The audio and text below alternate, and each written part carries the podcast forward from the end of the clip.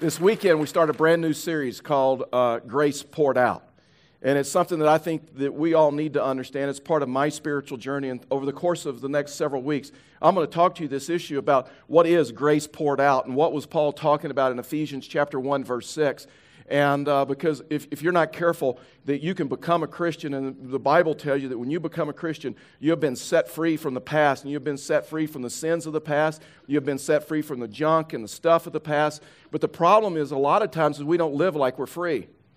And we don't live like we've been forgiven of the past and some stuff in the past. Maybe it's because of a religious upbringing. Uh, maybe it's because of some things mom or dad have said or some people have said that are significant to us. But the, the, the, truth is this is that a lot of us, we really don't act like, we don't really live like, and we don't really act like we're free. And a lot of us are still, if you would, are still shackled to the sins of the past. See, that's the problem when you don't understand you've been set free, when you don't understand that you've been forgiven of some of the stuff of the past, that it shackles you to that sin of the past, and it, it just, it messes up today, and guess what? It messes up your future. Now, I'm going to teach you a principle that maybe you've not, maybe not have thought a lot about. Maybe you've never thought about this principle. It's a life principle. It's also a biblical principle as well. Um, and it's kind of the key to this whole thing of understanding grace poured out. And the principle is just a simple principle. The principle is this is whatever you seek first in life organizes every aspect of your life. Whatever you seek first in life has power over everything in your life. You see, we all have things that we seek first in life. We all have things that we give our first attention to, our first resources to, energy to, time to, focus to, uh, we give our lives to. But whatever you seek first in life, that is now in charge of your life. Whether it's a career, whether it's a family, whether it's an education, whether it's a profession, uh, whether it's a relationship, I mean, you hear this all the time, right? You hear people and you're around them and you realize that, then that's what they're passionate about. And some people are so passionate about what they seek first that all of a sudden, what you seek first, well, it's in charge of your life. And so that's why Jesus was preaching in Matthew chapter 6. And Jesus was, was talking to believers and he was saying, you know, don't seek the same thing that the world seeks. Don't seek the same thing that non Christian seeks. And then all of a sudden, verse 33, he says this, talking about this principle, and he says, But for you, but for the believer, seek first the kingdom of God. In other words, understand what the kingdom of God is, seek first the kingdom of God, and guess what? The kingdom of God is now in charge of your life. And so, if you'll seek first the kingdom of God, He makes this huge promise. And all these other things, all these other things will be added unto you. See, God is not looking for ways, ways to quit blessing you. God is looking for ways to continue to bless you. And when you understand this principle, when you understand whatever you seek first organizes your life, whatever you seek first is now in charge of your life, whatever you seek first is priority in your life. But when you seek first the, the kingdom of God, it's about plugging into a, a power source larger than you. And it's the power sources, the, the provisions, and the protection of the kingdom of God. And the kingdom of God is simply this is it's where God rules. It's where God rules in your life, in your ministry, in your family, and all of the relationships, your career. And to where you, you're able, because see, here, here's what a lot of people do. They make some small changes in their life, but the changes never last, right? And it's kind of like trying to fix an electronic device. And you can, you can turn some knobs and you can make some adjustments and you can do some small things. But unless you take that electronic device and plug it into the wall and plug it into a power source, it may make a small difference, but it, may, it won't make a large distance and it, difference and it won't, it won't last. The same is true with us spiritually. That, that we can make some small changes in our life.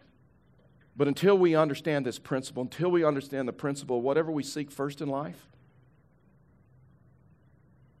then it organizes everything in life. You I mean, you, you see bumper stickers, right? And you kind of get that, like, I, I, I live to hunt. And you know that that is in charge of everything, and life is organized around that. And that's why Jesus says, Boy, if you would just learn to seek first the kingdom of God and his righteousness, then all of these things will be added unto you. See, freedom comes in life, spiritual freedom comes in life when we understand the kingdom of God and we seek first the kingdom of God. Listen, the freest people I know in life are those that seek first the kingdom of God. The freest people that I know in life are those that have come to the place to where they understand that God's word is, is authority in their life and, and to where they understand. See, when you seek first the kingdom of God, you realize and you understand God is the source of my life and everything else is a resource. See, what happens in life a lot of times is, is we think all these other things are the source. My family is the source for my happiness. My relationships are the source for my happiness. My career is the source. My education is the source. Uh, my, my status is the source. My reputation is the source. And so, what happens is when we believe that, and all of a sudden we make that the source, and then when we go through a difficult time, guess what? God's just a resource to us. He's just there to get us out of a bad spot. He's just there to get us out of some difficulty. He's just there to be the, kind of like that genie in the sky that just kind of helps us out in a time of need. But the scripture says freedom comes. Freedom comes when we seek first the kingdom of God. See, there's a lot of people that are in bondage and, and they don't even know they're in bondage. See, a lot of people tell you, well, you know what freedom is? Freedom is the absence of something. Freedom is an absence of a circumstance I'm in. Freedom is an absence of a situation I'm in. I mean, listen, let me tell you something. The Bible says this the freedom, freedom is not the absence of something, it's the presence of someone. Fact is, here's what the scripture says in 2 Corinthians 3:17. He says, Now the Lord is spirit, and where the spirit of the Lord is, guess what? There is freedom. See, if you would say this morning, you know what? Boy, I could really live in freedom if I could get out of this situation if I could get out of this circumstance. My life would be totally different, and I'd live in freedom, and guess what? You're in bondage. Because you now believe that freedom is the absence of something and not the presence of someone, the presence of Christ. Uh, the Apostle Paul wrote the book of Philippians. Philippians is about joy. That's the basis of the book of Philippians. You know where he wrote it? He wrote it in Philippi in a jail. He was dying, he was starving.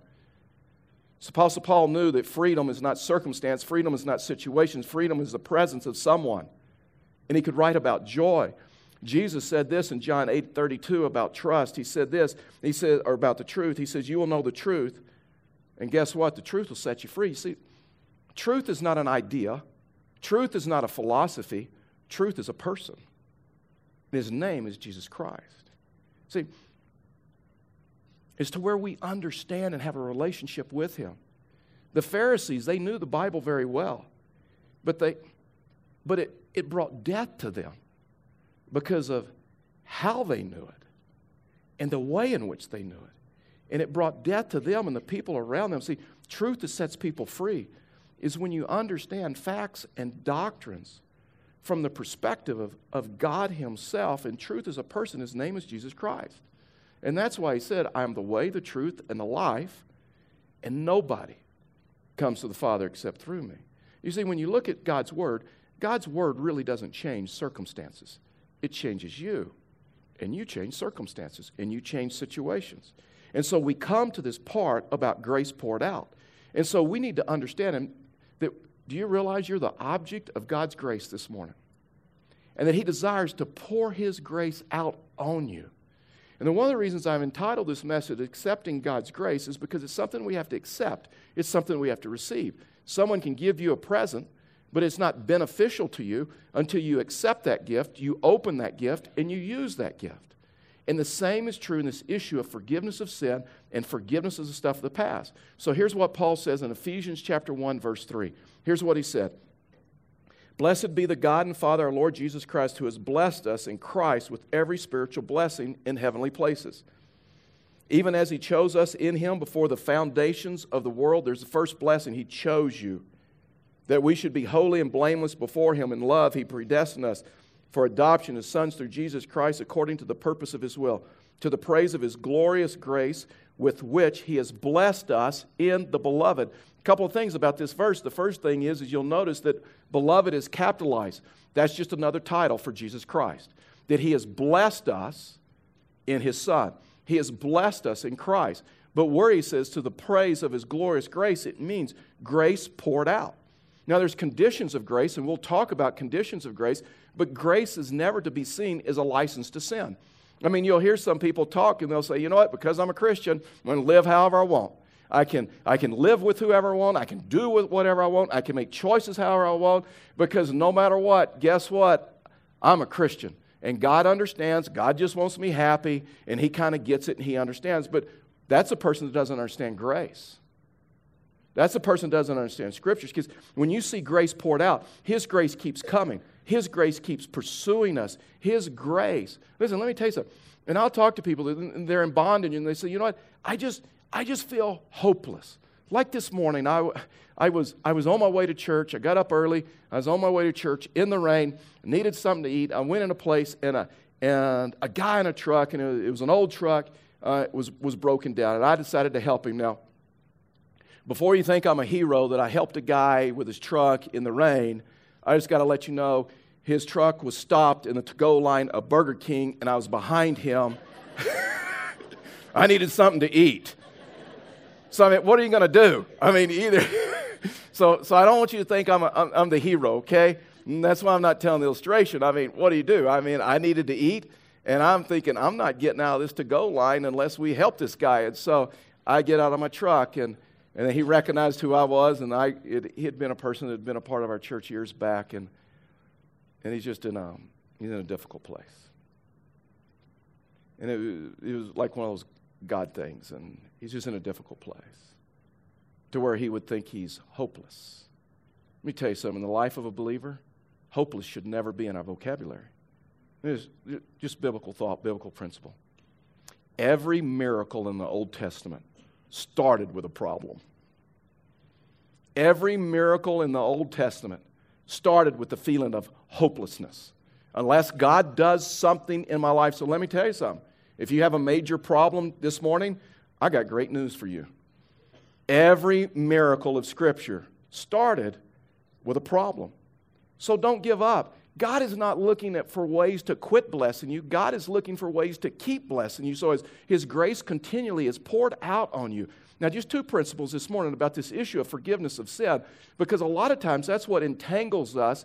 Because even though we're believers, even though our sins have been forgiven, it's like we're shackled to them and we, and we, just, we just can't forget them or we just keep rehearsing them or whatever. The first principle about, about sin is this is God's grace forgives sin completely. Not partially not kind of just a part of it. Not, not if you if you if, if you work it off or if you do enough hail marys or any of that other stuff. Uh, god's grace what scripture says is this is god's grace forgives sin completely. A lot of times it's hard for us to comprehend perfection. But yet the bible tells us that, that we're a new creation. And it's hard for me and maybe it's hard for you to comprehend how, how god can how God can forgive and forget. Because that's hard for us as humans, right? That's hard for us on a, on a human level to forgive someone and to forget. But yet, Scripture tells us that, that He treats us not as our sins deserve. In fact is, the Scripture tells us in Ephesians 1 6 to the praise of His glorious grace with which He has blessed us in the beloved. And so, three things about how, how God forgives us completely. What does He do with our sins? The first one is this is he distances our sins from us. This is really bizarre to me. This is an illustration that was used back in biblical times. This is an illustration that was used thousands of years ago. And God used this illustration because to help them understand, basically, it's something they can't comp- comprehend. But you know what? We still can't comprehend it today. Watch this. This is a verse that just ministered to me greatly when I was walking in bondage in my spiritual life and I was entangled with a bunch of the stuff from my past and didn't believe that God really forgave me. Ephesians, uh, uh, Psalms 130, 103 12. Here's what the scripture says He has removed our sins as far from us as the east is from the west. Now, we could probably just stop right there and meditate on that verse, pray that verse, make it personal. In fact, is when I was in this journey of my life, this is one of the verses that actually in my Bible I, I added my name and I made it very personal. And, and I, I just changed the verse to God has removed Charlie's sins.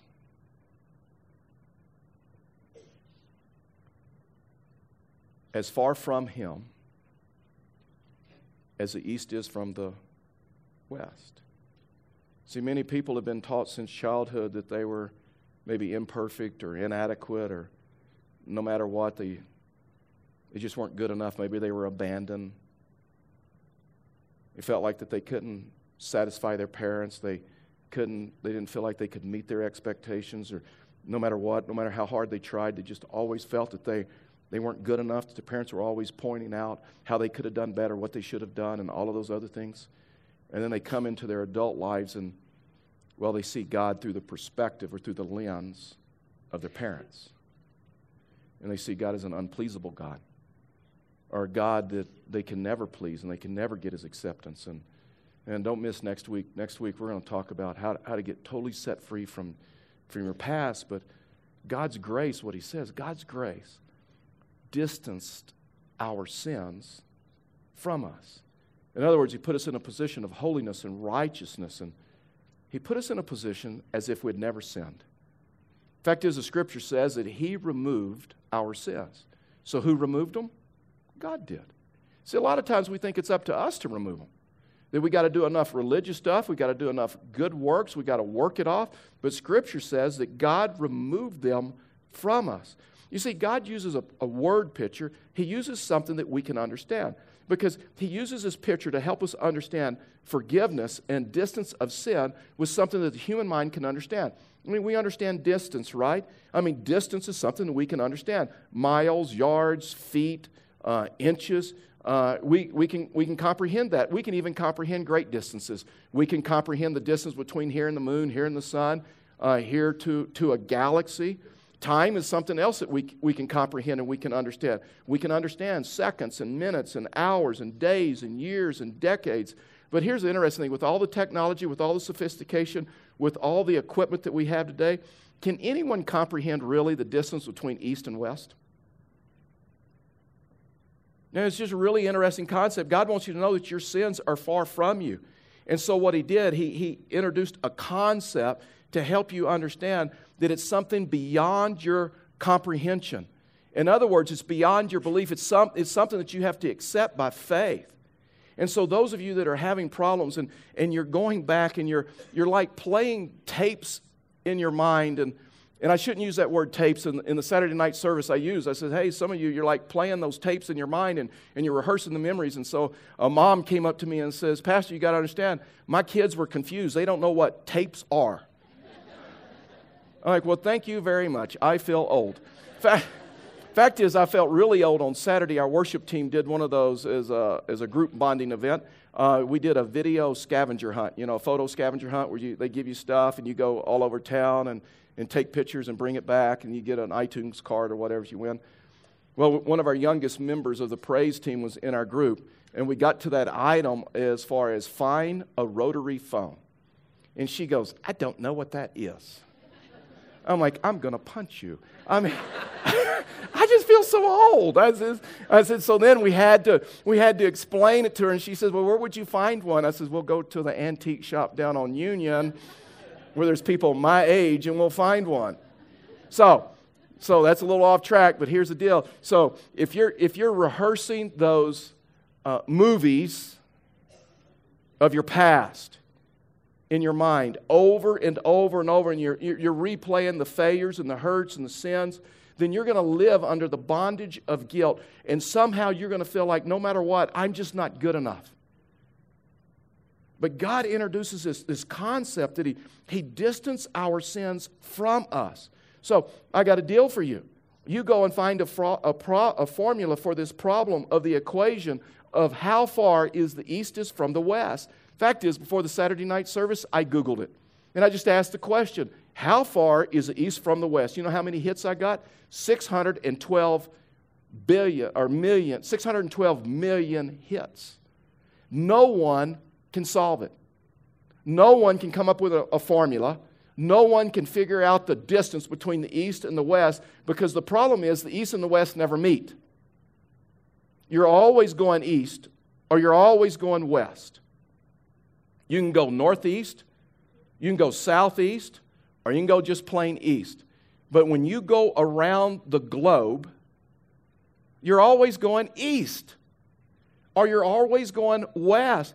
And it doesn't matter how far you walk, it doesn't matter how long you walk, you're always going east, or you're always going west. And so God is trying to help us understand. So, how far does He take your sins from you? As far as the east is from the west. Oh, and guess what? It's beyond your ability to comprehend that distance, it's beyond your ability to figure that out. Now, listen, the illustration's obvious. If your sins are impossible to find, then why are you still finding them? Why are you still remembering them? Why are you still dragging them? Why are you still being haunted by something that doesn't exist? Because God's word says this guess what? There's no condemnation in those who are in Christ Jesus. And because of God's grace, there's no condemnation. See, the problem a lot of times is this when you don't seek first the kingdom of God, when you don't understand that God is a source and everything is a resource, then it changes everything for you. And you can go through life and you say, Well, I know what God's word says. God's word says that He cast our sins as far as the east is from the west. I know God's word says there's no condemnation in those in Christ Jesus. I know God's word says He'll make my sins as white as snow. I know God's word says that He'll take my sins and put them behind my back, never to look on them again. And I get that. I know what God's word says. But this is what I say I haven't been forgiven. I got to work harder. I got to do more.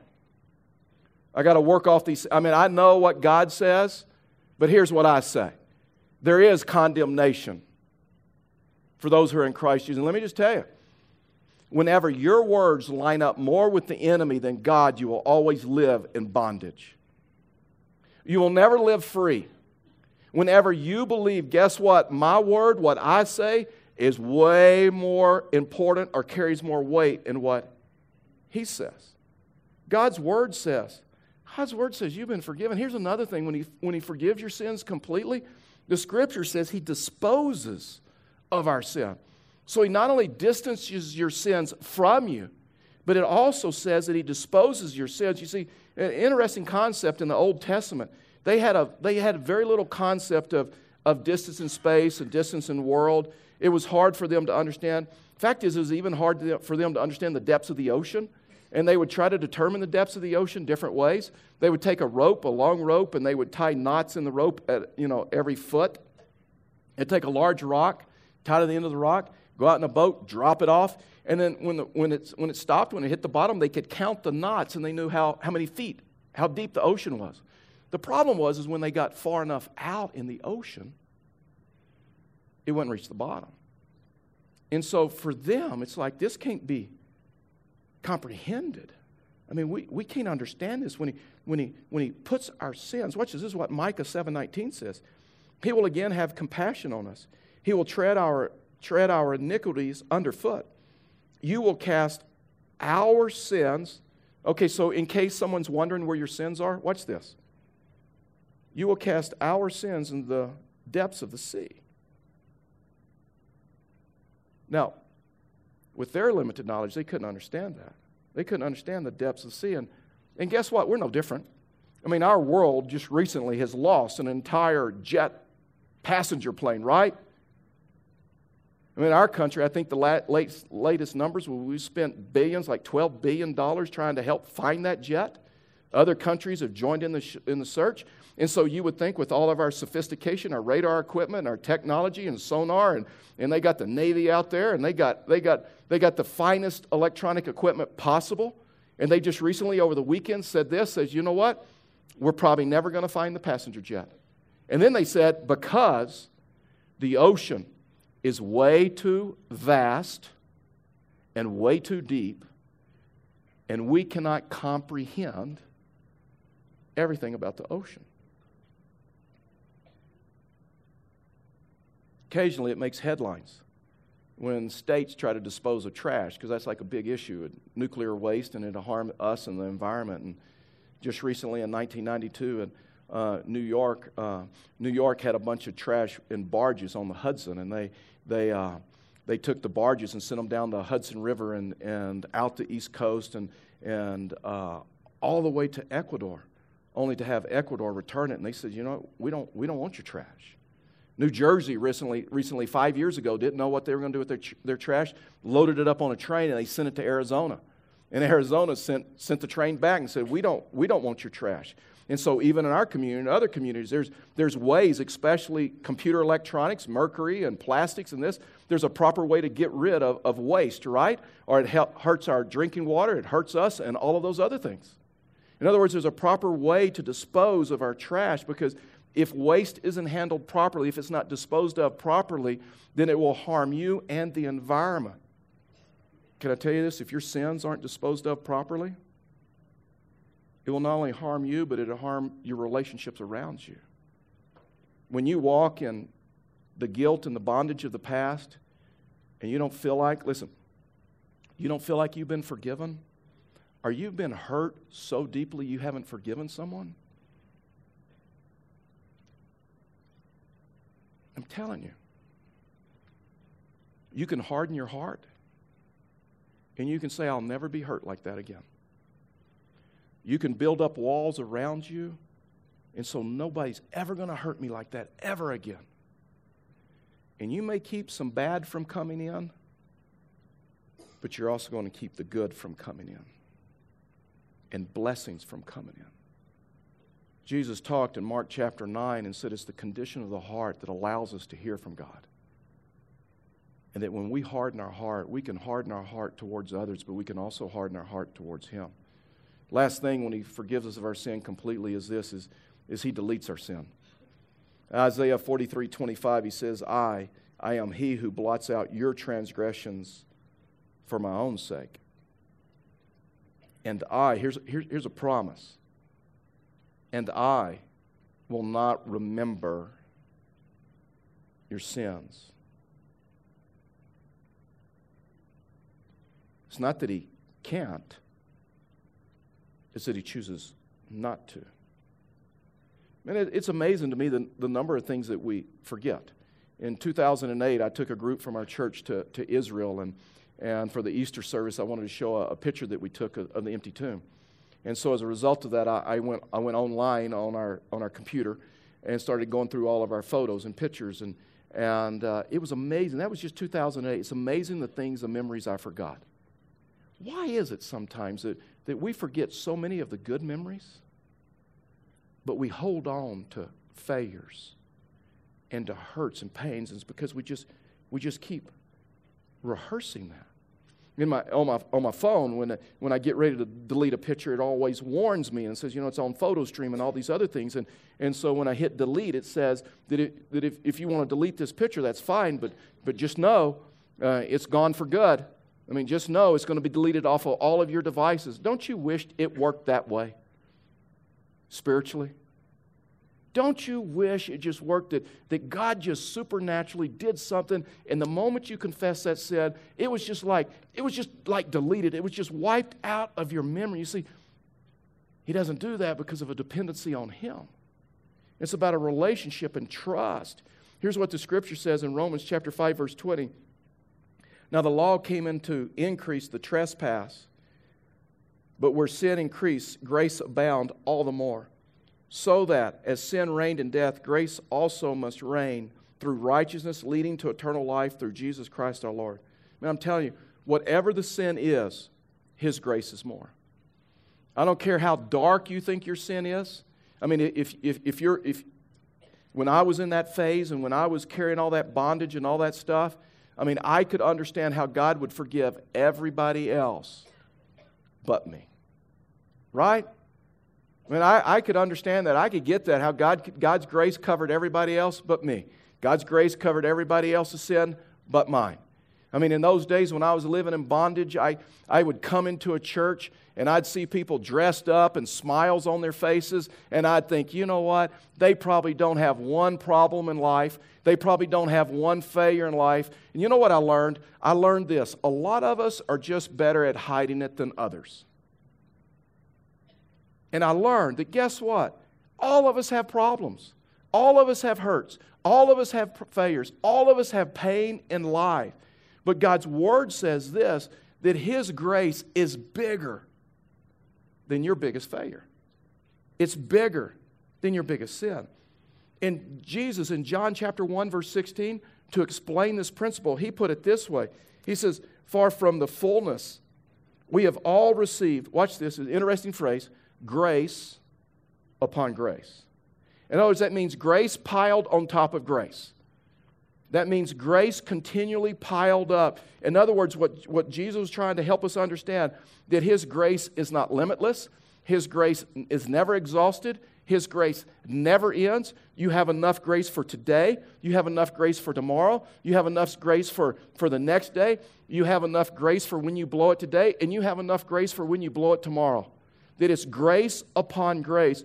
Grace upon grace means an ever depending experience of the presence and the blessings of God. Because here's the deal freedom comes not in the absence of a circumstance and a situation, freedom comes not in the absence of something, but the presence of someone.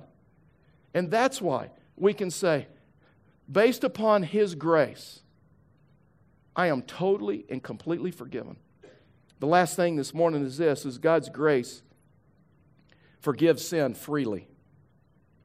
Though it doesn't cost us anything, it cost him everything by his sacrifice on the cross. Romans 3:23 says this, "For all have sinned and fallen short of the glory of God, and are justified by his grace as a gift through the redemption that is in Christ Jesus, whom God put forward as a propitiation by his blood to be received by faith." This was to show God's righteousness because in his divine forbearance, watch this, he had passed over our former sins. It was to show his righteousness at the present time, so he might be just and the justifier of the one who has faith in Jesus Christ. His grace is not free for him, it is free for us. But it cost him everything. And there's a difference between cost and condition of grace. It cost him everything, and it cost him his life, and his son, Jesus Christ, went to the cross who lived a perfect life for the forgiveness of our sins. And the condition is this is that we come to that place in our life to know that guess what? All have fallen short of the glory of God. All have sinned. And to just acknowledge that my sin has separated me from God. And then it comes confession. And confession just simply means this to say the same thing as, to agree with God, to agree with His Word, and say, God, I'm agreeing with you. That was wrong. And I confess that. And I'm asking you to forgive me. I'm asking you to come into my life. And as a result of that, repentance. Repentance is simply this a change of mind that leads to a change of action. To where you understand if I keep going down this path, it's, it is not going to end well.